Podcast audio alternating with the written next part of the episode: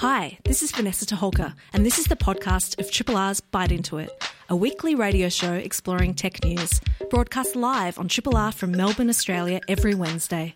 Hope you enjoy the podcast, and feel free to get in touch with us via the Triple R website or Bite Into It's Facebook or Twitter accounts.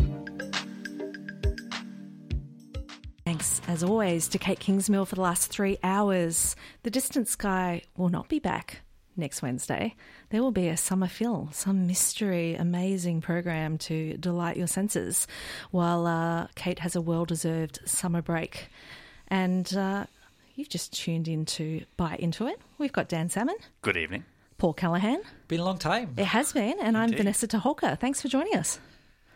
It's uh, we've we've got a cracking last bite episode of the year up for you. We'll be uh, speaking with Dr. Dang Nguyen on AI and automated decision making in news and media. It's about time that we jammed AI together with uh, news and media that we love so much. Just smoosh them together. That's it. Yeah. We've done AI and everything else. AI and the workforce, AI and your privacy, It's, AI. it's definitely been the word of the year, hasn't it? Certainly has. Yeah. It's an, an ongoing theme, and uh, we expect to see lots more of it next year too. Oh, hooray. But before we get into that, let's hear some tech news. Dan, with that level of enthusiasm, you must have some news for us. I do have some news, and this is something that that uh, warms my heart a little bit, uh, to be brutally honest. Um, the I, I, I don't normally give props to massive law firms, but um, Maurice Blackburn uh, has uh, started a class action uh, against. Um, one of our big retailers, JB Hi-Fi, essentially arguing that the um, if you've if you've ever gone out and been asked, do you want to buy the extended warranty, and you might feel pressured into purchasing, uh, you know, a, a couple of extra years on the on the inherent warranty in a product that you purchase. Turns out that that might actually not be necessary because the Australian consumer law has got you back. Um, essentially, um, the argument that uh, that uh, Maurice Blackburn and the class action is making is that uh, extended warranties are unnecessary because all of the um, coverage that you would get from an extended warranty are actually inherently uh, your right under Australia's consumer law. So if something uh, you know is faulty at purchase, obviously that's uh, that's covered under the consumer law and under, under standard warranty. But also, you know, five six years down the track, if things aren't working as they seem, or if there's a fault that appears, then you have a right to actually go back and say, "Hey, um, I'd like this repaired, or I'd like this replaced." Um, ideally repaired. We don't love waste here, but um, you know, if, if, if it is irreparable, then uh, you should you should uh, rely on uh, government regulations to have you back. well, that's good news around the time that lots of people are thinking of updating all their e-devices and that sort of thing. Absolutely. So if Just you a little reminder. Definitely. So if you if you do go to one of the big box stores and um, they've got their they've got their uh, you know shiny signs at the counter there because we all still obviously go to the counter to buy things. but if they if they ask, hey hey, do you want to give us an extra 150 and we'll give you an extra year or two on the warranty? Say no thanks. It is even more tempting on those online shop fronts, I think. You know, just the little option button. You know, are you sure you don't want to purchase the extended Oh, warranty? that, that, that terrifying feeling of will I be covered? You will Yes. be covered. Also, um, you know, don't pay more for your extended warranty than they're going to charge you for the uh, postage of seventeen dollars for you know uh, getting it around the corner. There you go. Some some solid advice there from Dan, and props for the Australian consumer law. Absolutely. There you go. Uh, Fitbit, in similar news, has been fined $11 million by the ACCC, another regulatory body that has consumers' backs. Um, they have had to admit that they made false, misleading, or deceptive representations to 58 consumers about their consumer guarantee rights to a refund or replacement after they claimed their device was faulty. So it's very much related um, territory. Um, there was something like a $190,000 payout per customer in that case for those 58 consumers. So big win by the ACCC. Obviously, you know, that's an outsized um, sort of benefit that they're getting ma- made, but they want to make an example of this particular um, instance. So there you go. Uh, yeah, and sticking with what feels like uh, government regulations butting up against butting up against uh, massive companies. I mean, this isn't this isn't the EU, but I think it's sort of related to to local uh, activity as well. So Apple have in the EU have offered to open up its tap and go mobile payment systems, um, basically in a move to sort of maybe sta stem some antitrust uh, regulations. Obviously, Apple has been uh, impacted by those EU antitrust regulations around things like USB C in their phones, um, batteries uh, as well, or replaceable batteries as well. So this is just another salvo step in a, in a sort of a long going interactions. Uh, it's just an offer from them at this stage. The EU have to kind of like take a look at it, but potentially, you know, we know that with our Myki system here, um, that is one of the issues about why people on iPhones aren't able to kind of tap on and tap off um, compared to, you know, London. It has its Oyster system, which just uses your credit card. So this is maybe, I know we're getting a new Myki system soon. Are we? Are we? We've been told we're getting We a new are. We're system. getting it. It's coming. Um, so yeah, so interesting. Again, the pressure that those government regulations and the EU are able to bring uh, to bear because it is can be significant fines. Um, companies risk fines of up to ten percent um, of global annual turnover if they're found guilty. Which is just untenable. Antitrust rules, which is I mean, if you're Apple, that's that's the hundreds of millions of dollars up there. not a small amount of money if you're Mr. Tim Apple This is true. rattling around. This is so true. we'll see. We'll see how that rolls out. But interesting that you know the techno- they keep butting up against it.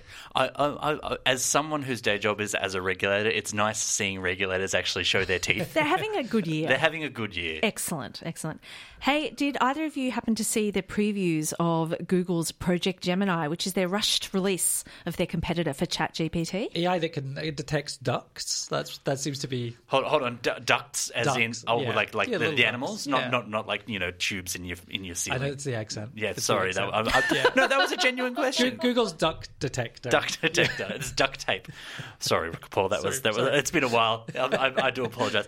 Sorry, Vanessa. You were Vanessa, saying- you were talking about ducks.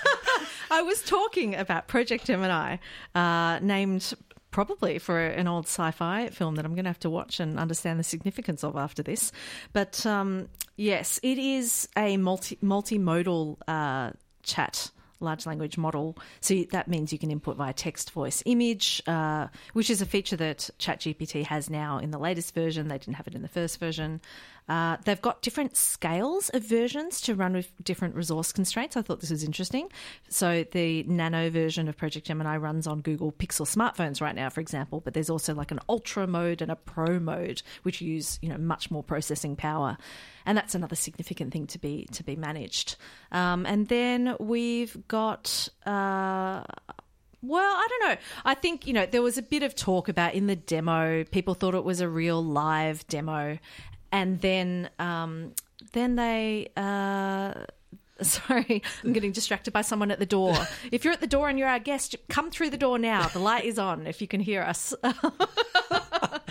it's um it's live radio people. Uh, it's very exciting. Just to pick that up, Vanessa, like I think there was a bit of a sense that uh, I mean, Google came out came out and sort of basically revealed that they were using a future version of the technology that they had perhaps edited some of the prompts that they had used, so it wasn't necessarily running uh, in as real time um, uh, that the video suggested. Um, so if anyone has watched it, uh, it may not be where it's at. They are claiming that Google are obviously claiming that it is, you know, significantly more advanced, significantly more powerful than uh, than Chat GPT. they would. Um, but when people actually got their hands on it, there was it seemed a bit less uh, structured. I say it claims that it hallucinated a lot more. I love this idea. Like this, I've, It's know, such So- so a actually- terrible metaphor. We're a- actually actively applying anthropomorphic Yes. terms to these things now. Yes, Yeah. and it's and we have to use that term advisedly and unpack it every time, but it's just not happening. It's become standard. So just, I mean, for those of you who aren't following AI news, which, which I haven't necessarily been as strongly, but this idea of hallucinating is basically when the AI gives a false answer. Um, That's not hallucinating. That's being wrong. And but also to even call it being wrong is not great because it assigns, you know, the sense that this thing understands right and wrong, which it does not. Mm. It's literally predicting the next word that it thinks should be coming at you. yeah. Yeah. Yeah. Anyway, enough on that. We've had a, a big news section. Um, Dan, what do you have for us? I'm going to run out to the front of the building and get our guest. This is a this is a new one from uh, Velociraptor. They're back. You're listening to a Triple R podcast. Discover more podcasts from Triple R exploring science, technology, food, books, social issues, politics, and more. To listen, hit up the Triple R website or your favourite podcast platform. You're listening to Triple R's Bite Into It. It is a Wednesday evening. It's our last show for the year. We have Dan Salmon, Paul Callaghan, and I'm Vanessa Toholka in studio. And we've just been joined for our final guest for the year. Dr. Dang Nguyen is a research fellow at the RMIT University node of the ARC Centre of Excellence for Automated Decision Making and Society. That is a lofty title. We're going to find out all about their ambition. Tonight, she joins us to discuss the new research report released this month, all about AI and automated decision making in news and media. As lovers of independent media, we care about this very deeply and want to know more. Welcome to studio. Thanks for having me. It is great to have you here. Um, I did have time to read the report today. Fantastic. I thought it was mercifully, um, you know, uh, beautifully edited and not as long as some academic Oh, reports you. can be.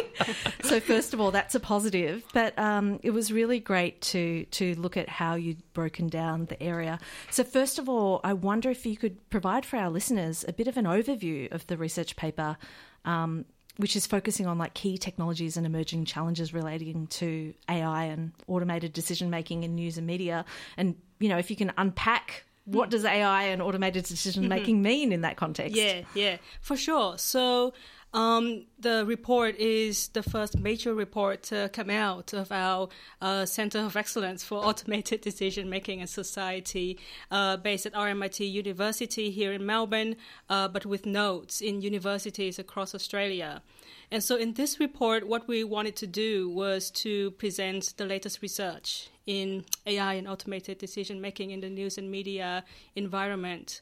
Um, I should say, though, that this report was um, a massive collaborative team effort. So, 22 researchers from across our center co wrote it, and we came together to highlight what we understand to be a rather striking feature of uh, the current phase of media automation uh, that we are all currently going through, uh, which is that machines are increasingly intimately involved in the production, uh, in the distribution, but also um, in the reception and consumption of news and media.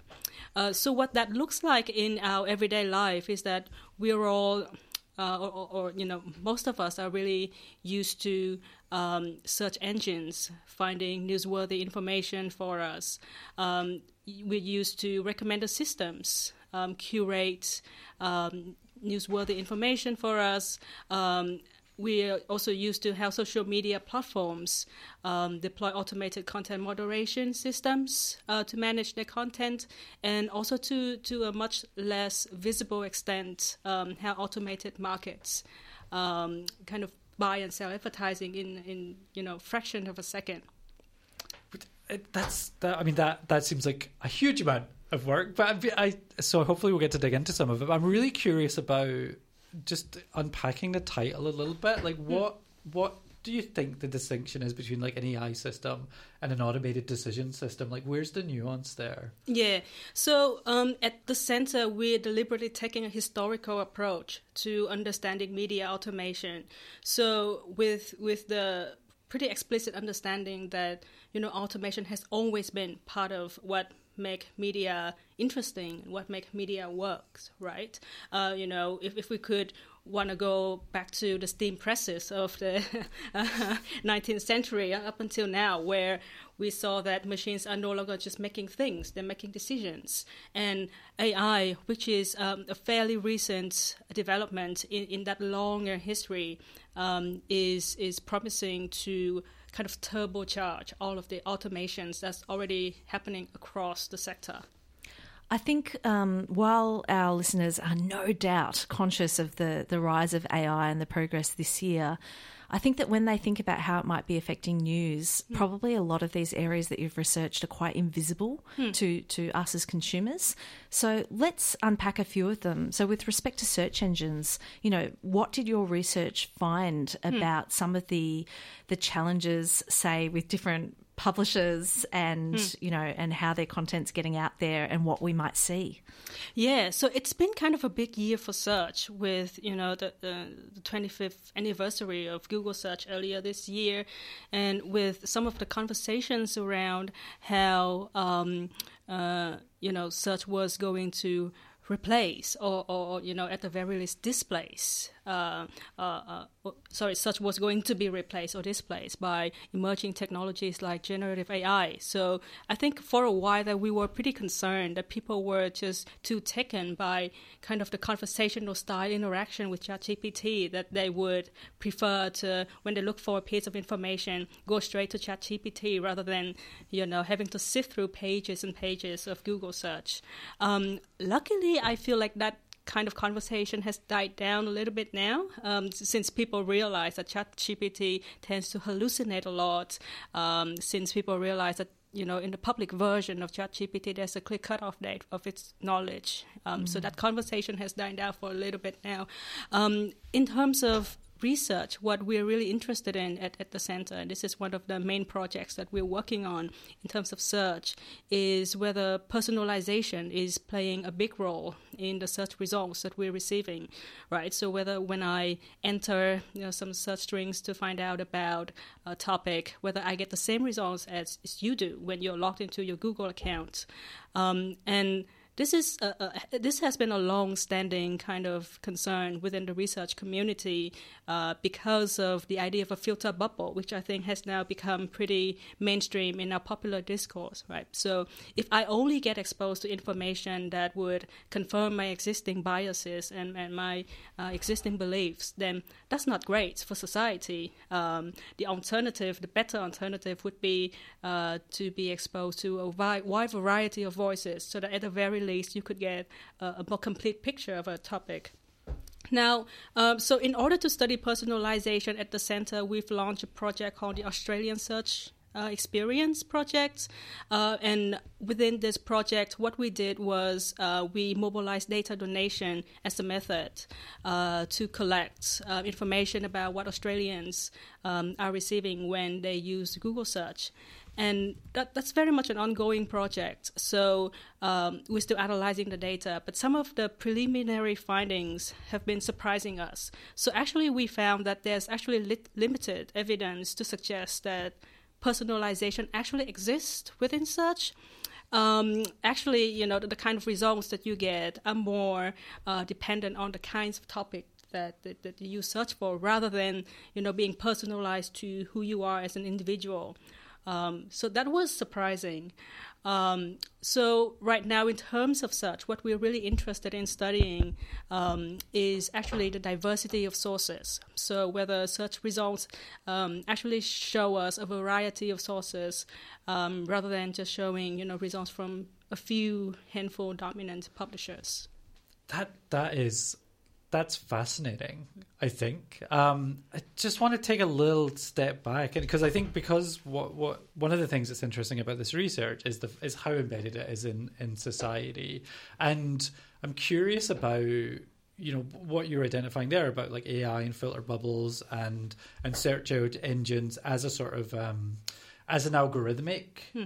entity. Do you think that do you think we have the kind of a, enough of a systemic literacy do you think people mm. understand that like the algorithm that is a search engine is different to the algorithm, even though it's more complicated, that is AI? That's right. Um, I'm, I'm not sure that we have a sufficient public understanding of those really nuanced differences, um, and which is why it's so exciting to work at, at a, a cross-disciplinary center. So we're able to consult on the expertise of our more technical colleagues in the computer sciences, but also uh, we're able to get them to work on you know social sciences questions that we really care about. And is there anything like coming back to those questions about like like ideas around fil- filter bubbles and trends? Do you think that this research will is your aim for the research to sort of go out into the public realm and like to really start to change that conversation and mm. that hmm. deeper media literacy? Hmm. Yeah. So yeah, I'm, really excited uh, for for the outcomes of, of this particular project to be coming out in the next uh, couple of years, um, and you know having the opportunity to coming to come on a show like this, to talk about it, and to just maybe blow a couple of minds that whoa, actually search results aren't personalized. Um, is is a, is a really good thing to do. I'm gen- my mind is genuinely blown like that as an outcome. Yeah, and it's it's those sort of things that you hear rumors about, and you never actually see the research to confirm or deny, and you've only got your experience, so you've got nothing to compare it with. So it does create these mysteries around what is happening inside the black box of the algorithm. You Yeah. know, what is driving it, and to what extent does advertising money, you know, influence uh, the content that's coming around? You know, you hear that with um, advertising online that um, you you mentioned a little before, you know, the, the millions of decisions being made and money changing hands and deals happening based on, you know, the profile of who you are and, and you know, what you're coming at and who, what they might be able to sell you. Um, so tell us, you know, what do we know about the challenges in the advertising technology landscape and, you know, how that is um, irreversibly tied to the delivery of, of news and media? Yeah, yeah, that's such a great question, and and it's again another surprise uh, uh, for me working at this center is how little we know about automated advertising or, or, or programmatic advertising, which essentially is you know the backbone of the commercial web, right? So whenever you click on a link and you get served an ad, you know tons and tons of automation happen in the background for that ad to be served directly to you, um, and so the report outline you know the really complicated, but hopefully in a rather simplifying and accessible way, you know, how programmatic advertising works um, within, you know, 0.0 seconds of a click uh, of an article. Um, yeah, so emerging changes and challenges within this this arena though um, is how Google is going to phase out um, third party um, uh, um, um, data collection and cookies uh, within its browser in, ne- in the next year. And what we're anticipating within this area is the rise of first party data. So we've seen news organizations like the Guardian and the New York Times starting to to invest in building bespoke advertising platforms. Yeah, Um, all those messages that our, our uh, listeners might have seen. You know, this is not a paywall. You know, but can you please sign in so that we can track you and know exactly Yeah. who you are and what you're clicking on? Yeah. So that's first fir- first party data collection, which gives you know readers and subscribers the option to opt into giving the data that they're comfortable sharing with uh, these services. Um, I think that's going to be the trend for the next couple of years, um, and it's it's truly exciting because it gives news organizations perhaps an opportunity to step away from the problematic advertising environment. Uh, do you think that that will, you know, coming back to those questions of like filter bubbles, do you think that will change that? Do you think that'll improve that, or like is it still too early to tell? Do we need basically need to run the experiment like in the yeah, real world? Yeah, yeah. The researcher in me is telling me that you can't make any statements unless you've done the research, you've done the data, the, the analysis. So yeah, it's really too early to tell, um, but it's a really interesting space to watch. And what do you think is driving that? Is it just the value of the data, or is it the broader that weird mix of the intersection of you know a big platform decides to do something, a small platform responds, then there's some money involved. Like is it like the is it the the actual system that sits above things, or is it is it a different kind of set of pressures? Yeah. So so with regards to Google's d- decision to phase out third-party data collection. Um, that's, that's been the result of years and years of advocacy in consumer privacy. Um, so we're now seeing, you know, big companies and big platforms seriously taking into consideration, you know, user rights uh, to privacy within the design of their platforms. That's re- that's really interesting, especially when it comes to things like sensitive data. You know, obviously things like you know gender and identity and like individual representation. Do is that are those areas a factor? Are you finding those areas are a factor in your research? Yeah, definitely. Um, um, and, and, and this reminds me of something that a technology that I really want to talk about, um, which is you know content moderation within social media.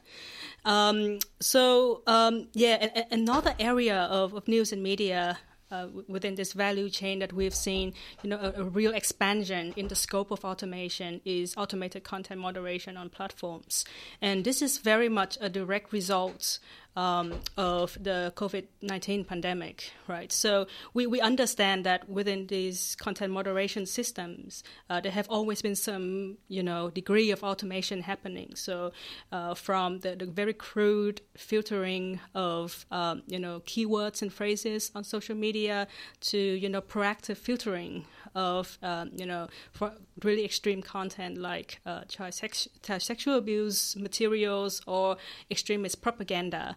Um, you know, some amount of automation has always existed in these um, systems, but with the, the COVID 19 pandemic, the, the, general trend that we're seeing now is the kind of work that was done by you know, uh, human moderators are now being automated, and human moderators um, who who are usually you know paid really low wages from developing countries usually um, and are being automated. And now um, the use of um, you know machine learning classifiers are really mainstream in these large platforms. And it's such a complex issue because, as we've heard, there've been a lot of whistleblowing reports from companies saying these are some of the worst treated employees in the mm. tech industry. It can be quite a, a, traumatic job to do. So there are some real reasons why you would want to take a job mm-hmm. like this and automate it, but then it's the the cost. You know, it's so important to get this right. Mm. You know, at the edges. Um, the I guess it's quite an extreme case.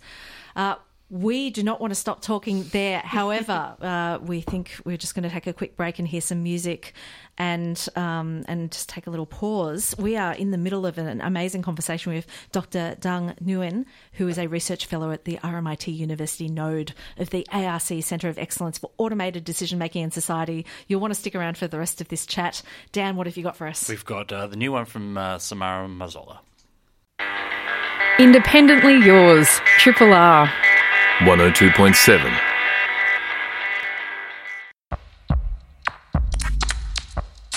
Seven thirty-four. Uh, Bite Into It, Dan, Paul, and Vanessa here. In the middle of a conversation with Dr. Dang Nguyen, um, I'll remind anyone who's just joining us that they are a research fellow at the RMIT University node of the ARC Centre of Excellence for Automated Decision Making and Society. Um, they've got a new report uh, that came out about uh, how all of this emergent AI and automated decision making have been affecting news and media and are continuing to, you know, drive changes and um, bring up a whole range of challenges in this space. We were just touching on some of the moderation and curation hmm. challenges in the sector. Um, can you talk about, you know, other than the moderation side, um, how some of these these issues might appear to a regular consumer and, and where they might be coming up and hmm. you know as they're trying to you know maybe they come across something bad and they're trying to flag it and how does how does automation factor into that sort of part of the equation yeah yeah um, and yeah i was just picking up on your point that you know perhaps this is an area of news and media that we want to see automated if the technology works well, because it's it's really kind of hard on the human moderators to be exposed to you know damaging content day in day out and have to make a decision on whether this is content that should be kept on the platform or not, right? Yes, you worry with that sort of exposure that your your sensitivity would go down and maybe mm. you just wouldn't wouldn't be able to, to tell anymore. You know, oh, yeah. this isn't as bad as the thing I saw the other day. Yeah, yeah, yeah for sure. Um, and I think well, when I think about content moderation, um, I, I, usually think about what happened in Myanmar in 2017, um, and which I think we all remember. Um, the election.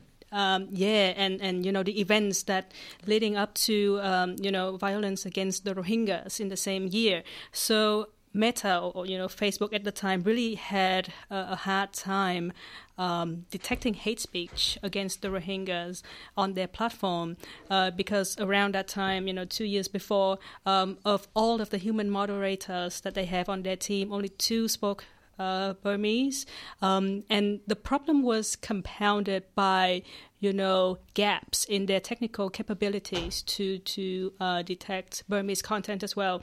Because the interesting thing about Myanmar is it's the the only country in the world where you know social media and computer users didn't use Unicode. Um, for those of us who aren't familiar with uh, uh, Unicode, it's an encoding scheme uh, that allows you know languages and characters to be uh, presented, uh, represented on computers.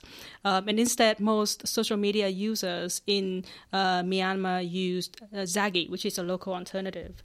Um, and um, the, the thorny thing is, you know, content composed in uh, with Zawgyi is incomprehensible to Unicode users and vice versa. So at the time, um, you know, Facebook really had to rely on their translation tool from Burmese to English, uh, which uh, was really quite terrible because they rely on Unicode content. Um, so um, Facebook did kind of a, a, an external review of their their capabilities the next year, and actually concluded that they didn't do enough um, to help prevent atrocities and you know um, uh, uh, uh, um, prevent um, you know actual violence to be incited as as a result of their platform. And to their credit, they actually have since built out a lot of capabilities in automated uh, content detection and also help with the transition of uh, the Burmese uh, Zawgyi to Unicode. I guess that example does show exactly how complicated the problems they're trying to solve are. You just have to be one dialect away from something that's not covered in a release yet. So it's very expensive and time consuming Exactly. to build the capability to cover all of these use cases, but you have to do it, you know?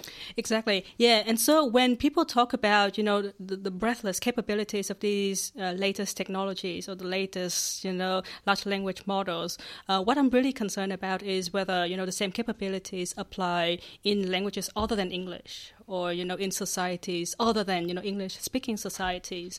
Um, and so that's an area of research, an emerging area of research that I'm really passionate about. And those, I mean, it's kind of it's it's almost like a technical blind spot and a cultural blind spot, hmm. and probably like a values blind spot all all rolled into one. I'm curious that just to to get it get your sense of you know where uh, how those values are being encoded in, into the systems and what your research is sort of uncovering about you know issues of, i mean obviously we're talking about a, a very significant example there hmm. But even at kind of smaller levels where those values are encoded like things like equity and fairness and what, hmm. what your research is revealing around that Hmm. Yeah. So um, it is too early to to, to, to, to give a, a, a, a solid assessment of what, of how these models are faring in terms of you know the values that we all care about, like fairness and equality and so on. Um, but what I have been able to see though um, is as, as as the latest development within the generative AI world is this rush for governments around the world to start building their sovereign capability around generative AI. So Singapore, for example, just announced a plan to invest $70 million into building um, a pan Southeast Asian um, you know, generative model uh, that's sensitive to the nuances of the languages within the region. But also, what I found really interesting in their wording is that these models would be uh, more sensitive and more attuned to the cultural values of the region. Um, so, if you're like me, uh, you know, a student of um, Asian politics and Asian societies, uh, this is actually reminding me of the discourse of the Asian values ideology of the late 80s and early 90s, um, where you know countries around Southeast Asia having come, having come out of a war, uh, starting to really advocate for like a regional identity. Um, we might be seeing a revival of that discourse uh, with generative AI. And at, at that level where it is, um, you know, a, a, sort of a, a large investment, are there tensions between government regulation and government sort of like technical ambition and like is that is that part of the the sort of the push and pull of the system I think so. Um, and um, uh, it's funny you should mention regulation because um, there is currently, you know, a, a gap in in, in, in, in both the political will and in the capability uh, for countries, you know, uh, say in, the Southeast Asian region to, to regulate these models. Uh, we, we, we're all familiar that um, the AI Act just finalized its wordings uh, just yesterday, I think. Um, so I think that's going to be a model for, for, for many countries around the world to follow. Yeah. Um, I we haven't quite touched on it, but we've been adjacent. Um, I've been thinking about the preponderance of deep fakes and the idea of um, state actors manipulating uh, the sort of the news media and having incentives to, you know, to um, influence foreign elections and that sort of thing, and, and just and how much we've actually been seeing going on in the last few years um, in in places like the USA, Hmm. and it's not just you know um, little countries who don't have you know their own massive tech companies pushing large language models at the moment. So um, I wonder. You know, how can organizations like news organizations and platforms effectively tackle some of these issues um, while preserving like the integrity of, of the media that they push out? Yeah, well, coming from a, a, a research uh, center, my, my, my, my, my initial reaction is, you know, you need more research and, and you know, and new innovative methods that you use in research. So another project that I'm really excited about within the center that we're doing and we're, piloting at the moment is um, the, the Mirror World project, where we're mobilizing a method called the social cyber range. Um, and, and what's essentially happening in this project is we're building you know, simulations of mainstream platforms um, using you know, what we know about uh, how they operate, and then use generative AI to generate a large number of um, messages or content with varying sentiments and varying stances and then test in a very controlled environment how these contents um, operate and, and how they perform within these platforms. Um, I think that's a that that's one of the promising approaches uh, to give us more um, evidence to to then you know proactively deal with these problems. Should we expect as consumers to see tools to help with deepfake detection anytime soon? Uh, definitely, I think many of those are in the works. Um, how you know you know how, you know how, how soon until we could see them uh, operate effectively is, is a big question at the moment. Yes, exactly. And then you know, there's the social media constraints on on the dissemination of um, deepfake material. Ha- their their approaches so far have really failed to um, to be able to detect and stop the dissemination because it's so easy to take a video of a video or an image of an image and completely change the um, you know the sort of way you can tag and recognize that piece of media. It effectively becomes another piece of media, Yeah. and uh, it's just been so so challenging. And then, in terms of the generative tools now being in the hands of everybody so cheaply, so easily, you'd have to think the volume issue would be increasingly relevant. That so much more of this could be made theoretically. Yeah, exactly. So yeah, I, I know that it, it's it's probably problematic to to think about you know fighting automation with more automation, but that seems to be where we're heading. you know? Oh, gee. Yeah. All of the uh, Mech Warrior cartoons have uh, prepared me well for this this this reality. And do you see, just on a practical level, do you think that that is where we will end up? Just layers upon layers of like basic, you know, tools in your browser designed to kind Hmm. Yeah. of inoculate you against all this Yeah. material. Yeah, look, I think I think automation will be you know an important part of the picture, but I don't think you know we'll, we'll get to a point where you know uh, humans will be completely replaced within these processes. Um, um, you know, at the moment, you know, media workers, you know, human moderators are still very much part of how these systems function. Um, so in a way, you know, our, our, our labor is kind of resistant to being automated away uh, in, in, in, in, in, in, in that sense. We've got that to look forward to. We certainly do. Hey, if if you could leave our audience with uh, one thought, uh, what would that be? Yeah, and again, sorry to be banging the research drum so loud in this episode, but we, we really desperately need more investment in research. Um, you know, the sort of research infrastructure that allows, um, you know, academics to work across disciplines. You know, so um, research infrastructure to allow our computer scientists to build simulations of platforms to then understand how they work.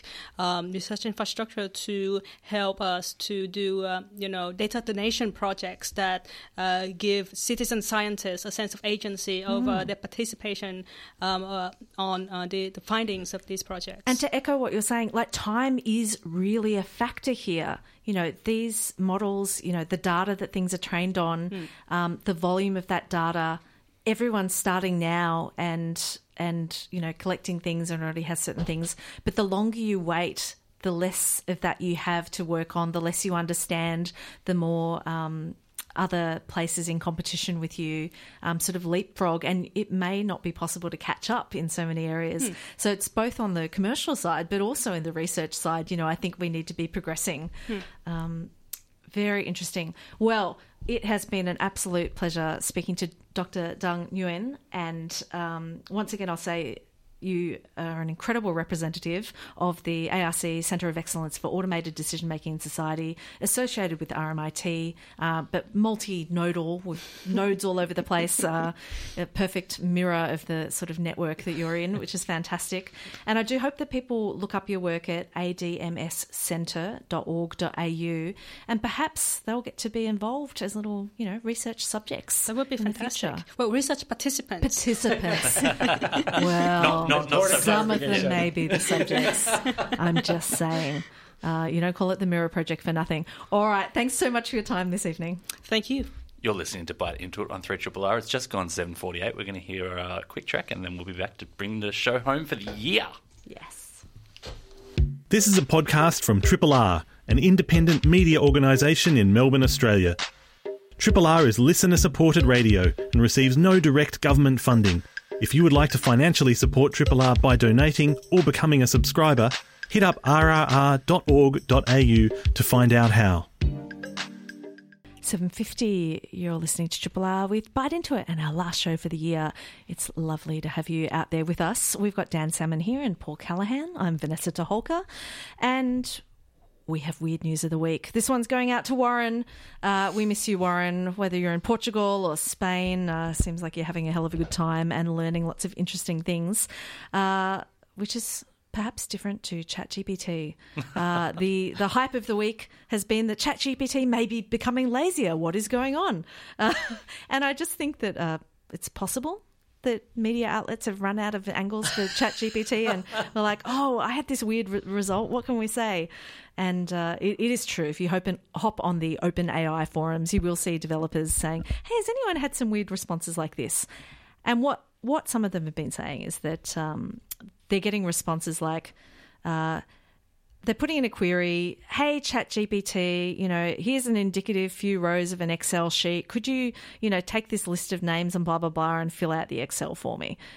And they're getting responses like, hey so and so, so what I've done is I filled out the first few rows, but um, you know, you can just continue on in the same fashion and uh, there you go, Bob's your uncle. Uh, of course, it's not quite as uh, colloquial and um, But- sophisticated a speaker as that. I'm overstating. It sounds like ChatGPT has become everyone's boss. Is that about right? Well, um, what has happened since then is that OpenAI has admitted that it is an issue, but the company isn't quite sure why yet. and they're saying uh, there there are a few hypotheses, and they've they've heard our feedback since um, the 11th of November and what have you. But this story only really broke a couple of weeks ago. It's it's interesting that, that like, you know we sort of have seen this idea of like a prompt engineer arising. We're going to end up with like prompt doctors, like basically like any type of human Well, yes, kind of self care or like caring profession. But it is so true. The research that came out of Meta around the concept of um, starting your prompt with take a deep breath and consider this step by step, eliciting much more solid responses, um, should. You know, as we've said, not make us draw the conclusion that we need to coddle this AI as if it is, you know, and anthropomorphize it, as you said, Dan.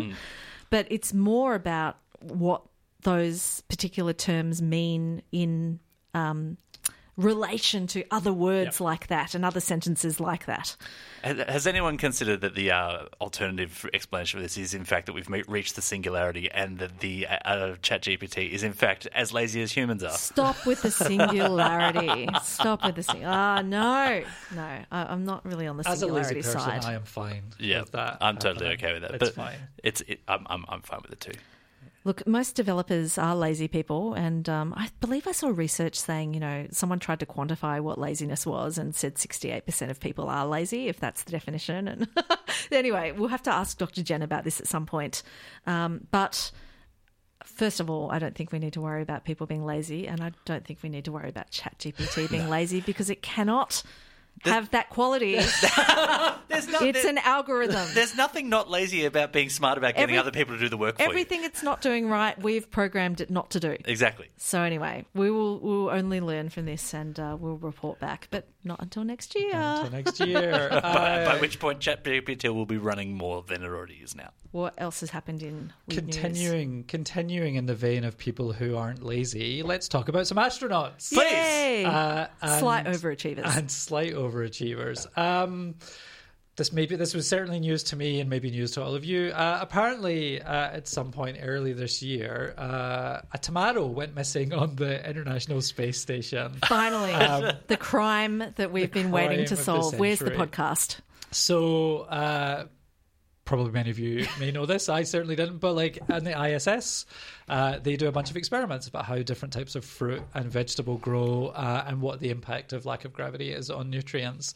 Um, and people, the astronauts got to take a little sample home, but they were very explicitly told not to eat it because they because they weren't sure of, of, of the specific impact. But sadly, one of those tomatoes.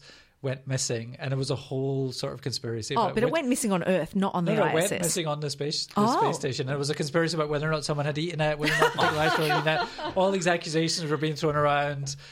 Finally, though, this tomato has turned up. Oh, that's so great. It's, it's safe. It just Yeah. floated somewhere. It just Yeah, floated out somewhere. of camera. Got got hidden somewhere in all the many nooks and crannies. Oh, that's But hilarious. um, just as a just as a little story to, to finish the year on, I thought. Oh, I love that. I, I love it, but also that when, as you were telling the story, Paul, I was fully expecting it to be that like a kind of like a, sp- a international space station version of who took my stuff out of the fridge in the office. I didn't moved realize- my cheese? Who moved my, my cheese? Who took my? T- that was my tomato. I've I grew it myself, and um, if you don't put it back, I'm going to uh, go to HR. Someone should make a little play of these, you know, incredibly socially adept people, as astronauts have to be, um, getting to the end of their tether just based on a tomato. Based on having That's my, the Was it a my cherry lunch tomato? stuff. Do we know? the tipping point. Did, Like, well, was it easy to hide?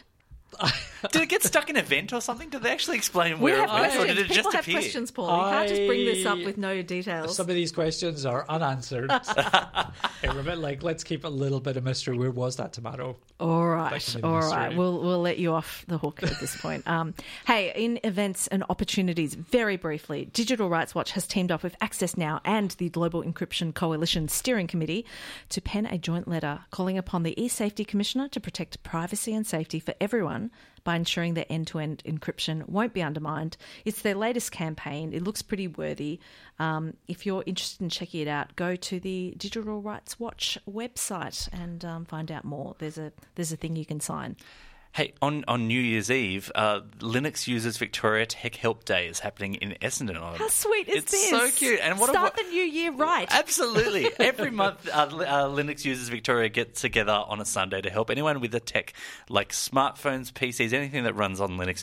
If you're a newcomer with a tech issue and you want to give it a try, head down, finish your year with some wholesome tech learning uh, at the Little Cardboard Cafe, uh, 356 Pascoe Vale Road in Essendon. It's hosted by Dion, who's a member of the Linux User Victoria and is sponsoring the space on behalf of the Little Cardboard Cafe. Yeah, you can find that event on Humanitix. Uh, so Linux Users Victoria Tech Help Day. Good luck to them. What sweethearts. Hey, it has been a wonderful year. I want to thank all of our various um, hosts for the amazing amount of um, dedication and care they've poured into the show and their expertise, of course, um, over the year. Uh, I want to say a big thank you to uh, Judith Peppard, who will be sharing this time slot over summer. Um, that is a very uh, credible broadcaster. Uh, her program will be Undercurrents, a road trip through Chicago blues, Nullarbor Caves, First Peoples music, environmental activism, and so much more. Judith, we can't wait to spend some beautiful summer Wednesday evenings with you. Thanks to our guest this evening, Dr. Dang Nguyen, and um, to all of our hosts, as I've said, thanks to our talks producer Lou Lin, and um, sometimes Adam fills in as well, so we, we appreciate his help, Adam Christou. We've been bought into it. We will not be back next Wednesday evening. We'll We be won't. back next year. For year 31. Year 31, yes. Oh, do check out our article in the Trip magazine. We're sorry we couldn't post things from every single bright broadcaster ever, but um, we, we did have a good crack in a limited time period. Um, thanks to Kat for pulling that edition together. And th- thank you, Vanessa, for all the work you've done this year, and Paul. I've, it's it's it's been it's been a great year. We've we've we've lost some team members over the year, and it's been we it's, have, it's, and it's we've really sad, felt their loss because everyone's so good. Everyone's so good, but we're, we we will be back bigger, better, and stronger in 2024. We may even have a little recruitment drive on. So, you know, for enthusiasts out there, um, the DMs are always open and on whatever social platform I can find. Uh, hey, do stay tuned for what I believe is the International Pop Underground up next with Anthony Carew. Um, lots of love to you and your families. Thanks for being our uh, beloved listeners. And uh, yeah, keep well out there. Hi, this is Vanessa Toholka. Thanks for listening to the podcast of Triple R's Bite Into It, a weekly radio show exploring tech news. Broadcast live on Triple R from Melbourne, Australia, every Wednesday. Hope you enjoy the podcast and feel free to get in touch with us via Triple R's website or Bite Into It's Twitter or Facebook accounts.